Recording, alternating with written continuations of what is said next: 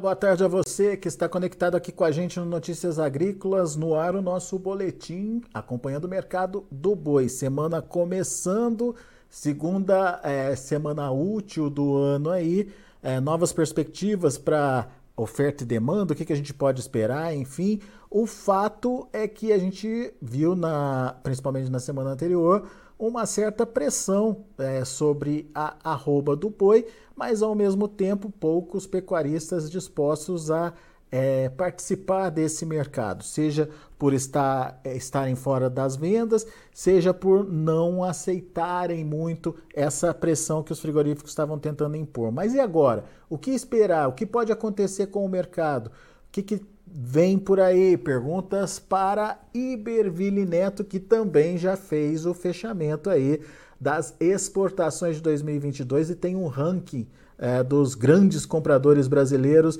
A gente vai comentar sobre isso também. Seja bem-vindo, Iberville. Obrigado por estar aqui com a gente. Semana começando. É, alguma, alguma diferença da semana passada? A gente pode esperar algum comportamento diferente é, do que a gente viu acontecendo na primeira semana do ano? Seja bem-vindo, meu amigo. Olá, Alexandre. Olá a todos. É um prazer, Alexandre. É, Alexandre, a gente tem o, a semana começando meio lenta, como, como foi a última. A gente não. Testes de valores menores têm ocorrido, mas também sem efetividade. Por um lado, o frigorífico não está precisando de carne, porque janeiro é um mês mais fraco, de gado, no caso, né? Porque janeiro é um mês mais fraco de consumo.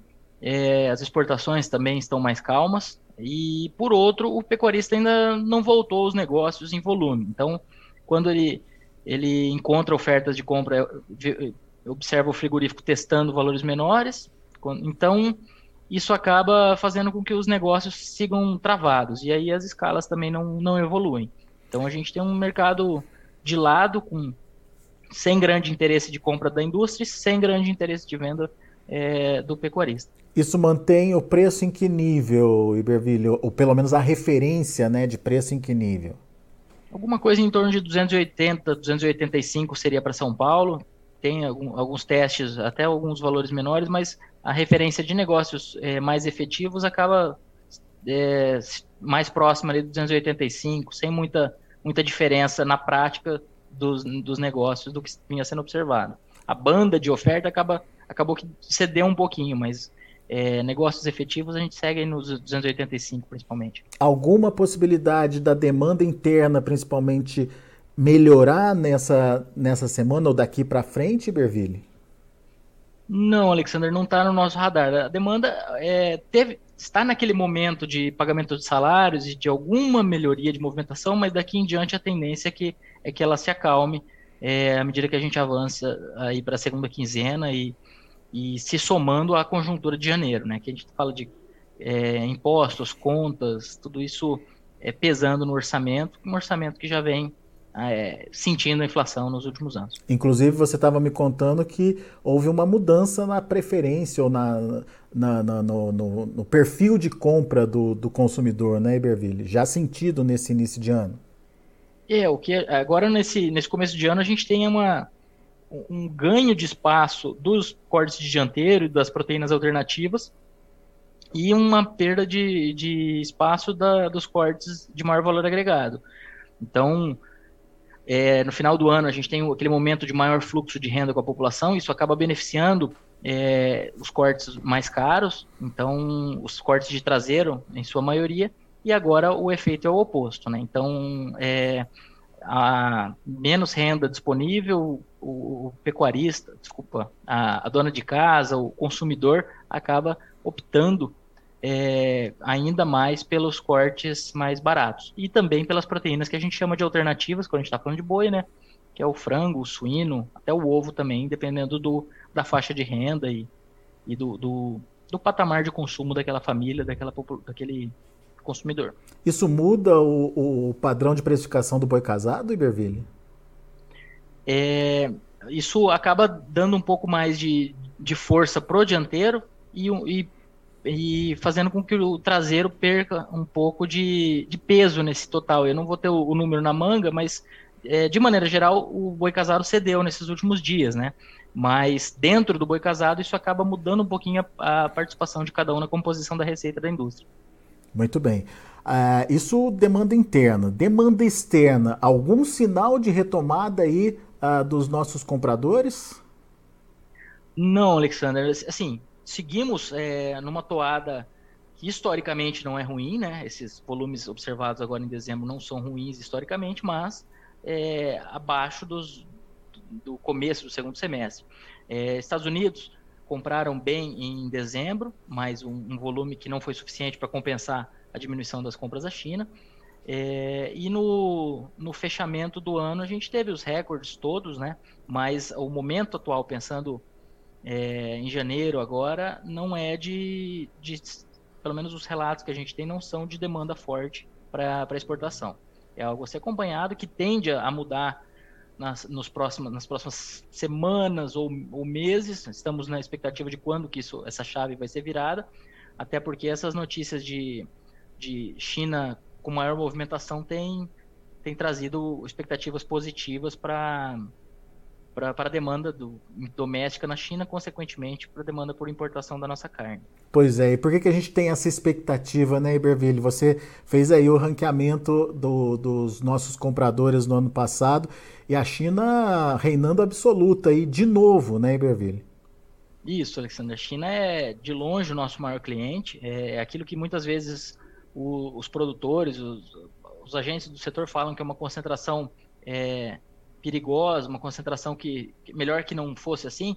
E realmente, se a gente tivesse mais clientes comprando em, com maior peso, seria melhor. A gente tem que lembrar que a China tem uma população de 1,4 bilhão de habitantes. Então, é, esse peso da China ele tende a continuar grande. É, não, talvez uh, Japão, Coreia do Sul, quando começarem a comprar carne brasileira em algum momento, tudo isso dilua um pouco, mas China vai continuar sendo um, um grande é, tendo um grande peso, consequentemente um poder de mercado relevante. A gente tem que lembrar que a gente também tem um peso importante nas compras da China, né? Então eles não, eles não estão com a faca e o queijo na mão. Se eles quiserem comer carne, eles também é, não têm tantos fornecedores no volume que eles precisam. É, pensando na, na, nossa exportação em 2022, eles compraram 62,2% é, da nossa carne, pensando em participação no volume. E na sequência estão os Estados Unidos com 4,5%. Vamos, vamos entender esses números então. É China e Estados Unidos. Uh, mas a China, a China ela aumentou em relação ao ano passado. É, como é que, qual que é a leitura que a gente faz disso? Já que ano passado teve aquela questão do, é, do, do, do da, da, vaca louca, né? Do, do, do, embargo feito, né, Iberville? É, é significativo esse aumento? É, é é, mostra que a China está disposta realmente a, a, continuar comprando do Brasil? Qual que é a sua análise? Alexandre, é, realmente foi um aumento expressivo, mesmo se a gente considerar essa conjuntura que você bem lembrou. É, o aumento foi de 71,2% em 22 na comparação com 21. Mas a gente exportou 1,2 milhão de toneladas é, e quando a gente considera o volume de 21, tinha sido set, tinha, foram 720 mil toneladas. Só que se a gente voltar mais um ano, em 2020 foram 870 mil toneladas. Então, é, não foi não foi só esse embargo o motivo dessa, desse aumento forte, sabe? China realmente tem comprado bastante carne e esse, esse volume de 22, para a gente ter uma ideia, dá duas vezes e meia o que eles compraram em 2019. Então, é, eles, esse salto de, de, compras da China observado desde o surto de peste suína africana no segundo semestre de 2018, ele, ele mudou a estrutura do mercado e, e eles devem continuar como grandes clientes. Talvez comprando um pouquinho mais, um pouquinho menos, mas em um patamar elevado. Então, 1 milhão e 200 mil toneladas. 1 milhão e 200 mil toneladas. E como é que é, isso, isso significa o que em termos de participação aí da, das compras, Iberville? É 62% em volume, e quando a gente pega o faturamento da, das exportações de carne bovina in natura brasileiras, 67,3%. É, o, o, faturamento, a participação é maior porque eles têm um preço médio acima da, dos demais clientes. Né? Esse, esse percentual de 60% a gente sempre ouvia falar que era que ele era atingido principalmente por conta da soma, né, da compra da China mais Hong Kong, que a carne brasileira entrava por Hong Kong e seguia depois para a China. É, desde que a China começou a comprar diretamente do Brasil, essa proporção aí diminuiu, mas é, é, ainda tem é, participação de, das compras de Hong Kong? Como é que é isso, Iberville? Sim, Hong Kong ainda é relevante, mas tem diminuído muito a, a relevância. Ele ainda figura entre os 10 principais clientes, Alexandre, mas é, o que eles compraram em 2022 foram 36 mil toneladas. Foi uma. É, é, alguma coisa em torno de 20, vamos dizer, um quinto, números arredondados, bem no olho aqui, um quinto do que eles compraram em 2019, que foram 220 mil toneladas. Tá? É, então a gente tem uma participação decrescente, mas ainda figuram, é, é, ainda o país, o destino, né, figura entre os principais compradores da nossa carne. A participação deles no último ano em volume foi 1,8%. O que somado com 62% dá quase 64% de participação aí da China. Isso, isso. E houve é, um efeito de China aumentando a compra direta e Hong Kong diminuindo a compra é, em paralelo, né? Então isso fica deixa bem claro esse, essa questão que eles tinham de, de triangulação e também as, as relações entre China e Hong Kong não, não, tão não nada estão boas, das né? melhores. Né? É.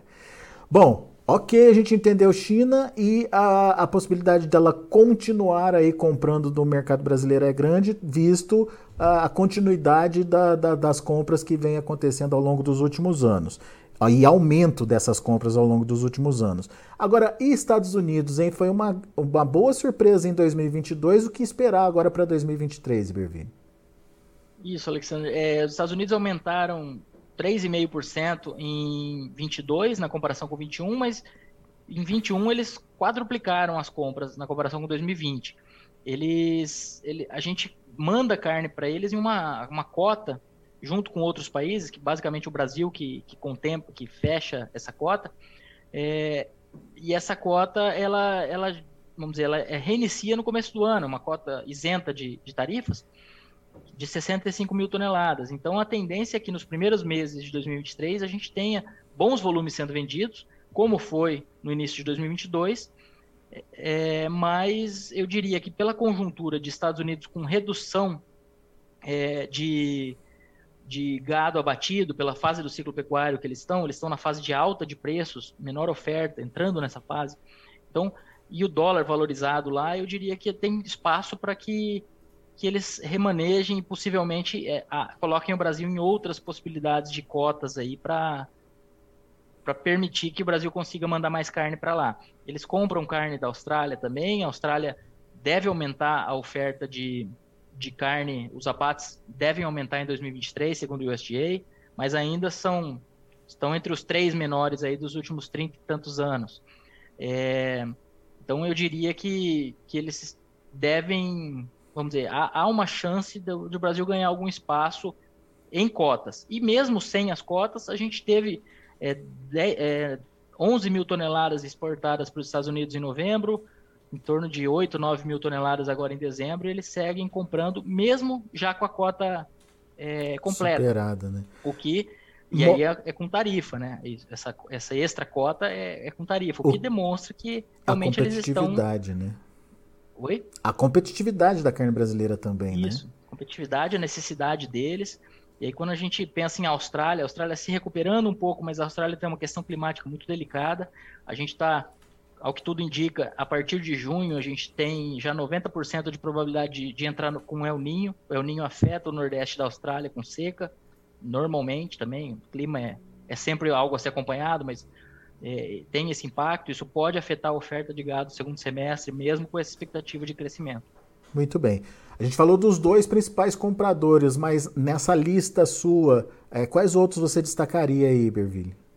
na ordem aqui, depois de China e Estados Unidos, a gente tem Egito com 4,3% de participação e Chile com 3,9% de participação. Depois Filipinas, Emirados Árabes, Israel e Rússia, que, que figurava aí na, na, há cerca de 8, 10 anos como nosso, um dos, Grande, o nosso né? principal cliente, né? Uhum.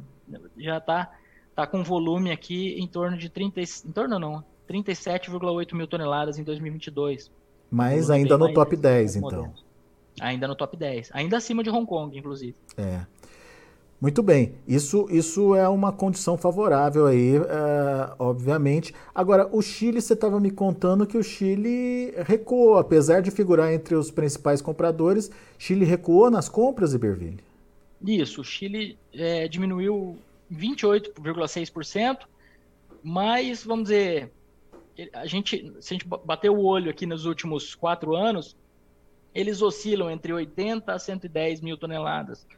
Então, houve essa oscilação, mas dentro de, de, de, um movimento que tinha sido observado em outros anos, possivelmente devido ao preço e à competitividade aí de, da venda para a China, né? China é, competindo e encarecendo a nossa carne para outros, outros mercados, pelo menos no começo do ano. Está dentro de um histórico, então, deles, né? É, não, não, não dá para a gente falar que isso está sendo, tá sendo algo, é uma tendência muito clara. Tá? Eles têm observado essa, nós temos observado essa oscilação. Vamos acompanhar, claro que mas, mas no histórico, essa oscilação não é nada absurdo.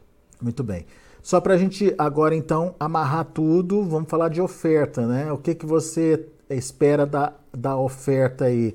É, até o momento, o pecuarista está reticente aí em aceitar a pressão nas cotações, mas é porque ele também está fora das, das vendas nesse momento, né, Iberville? É, o que, que você espera aí do comportamento vendedor do pecuarista, hein? Sandra, a tendência, a nossa, na nossa visão, claro, né, é, é, a expectativa é que o pecuarista vá voltando às vendas, mas como ele tem essa pastagem, ele tem esse, esse cenário aí de. Ele não tem essa data de validade que o confinador tem, é, a, a, gente não espera uma pressão é, em algum momento muito contundente antes da chegada da seca. A gente espera uma, uma oferta, um aumento da oferta gradativo é, que deve ser suficiente para gerar pressão, mas o que a gente está querendo dizer é que não deve haver uma concentração, pelo menos não está no nosso radar. É um aumento mais gradativo que tem que ser é, equilibrado e, e ponderado juntamente com essa volta e quando que vai ocorrer essa volta da demanda por exportação. Então, de maneira geral, a gente deve ter um, uma oferta maior em 2023, é a nossa expectativa. É uma oferta que deve seguir crescente nos próximos é, meses, mas é, eu diria que antes da chegada da seca, se a exportação seguir bem, vai ser um mercado relativamente brigado aí, é, porque o pecuarista tem essa possibilidade de manter o gado no pasto. Março eu já ficaria mais, mais cauteloso pela chegada das fêmeas, mas eu diria que janeiro e fevereiro, na nossa visão, deve ser de um mercado um pouco mais, mais travado, sem grandes quedas caso ocorram. Muito bom. Iberville Neto, meu amigo, obrigado mais uma vez pela participação. Volte sempre, é sempre bom te ouvir. Obrigado, Alexander. Um abraço a todos e contem conosco. Até a próxima.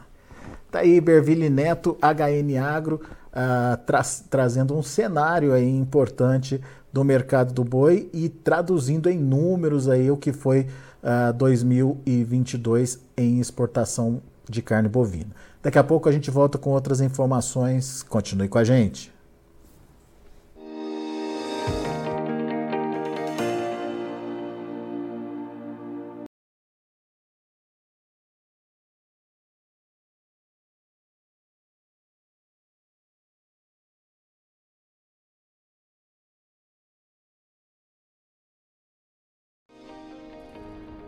Se inscreva em nossas mídias sociais no Facebook Notícias Agrícolas, no Instagram arroba Notícias Agrícolas e no nosso Twitter arroba Notiagre. E para não perder nenhum vídeo, não se esqueça de nos acompanhar no YouTube e na Twitch Notícias Agrícolas Oficial.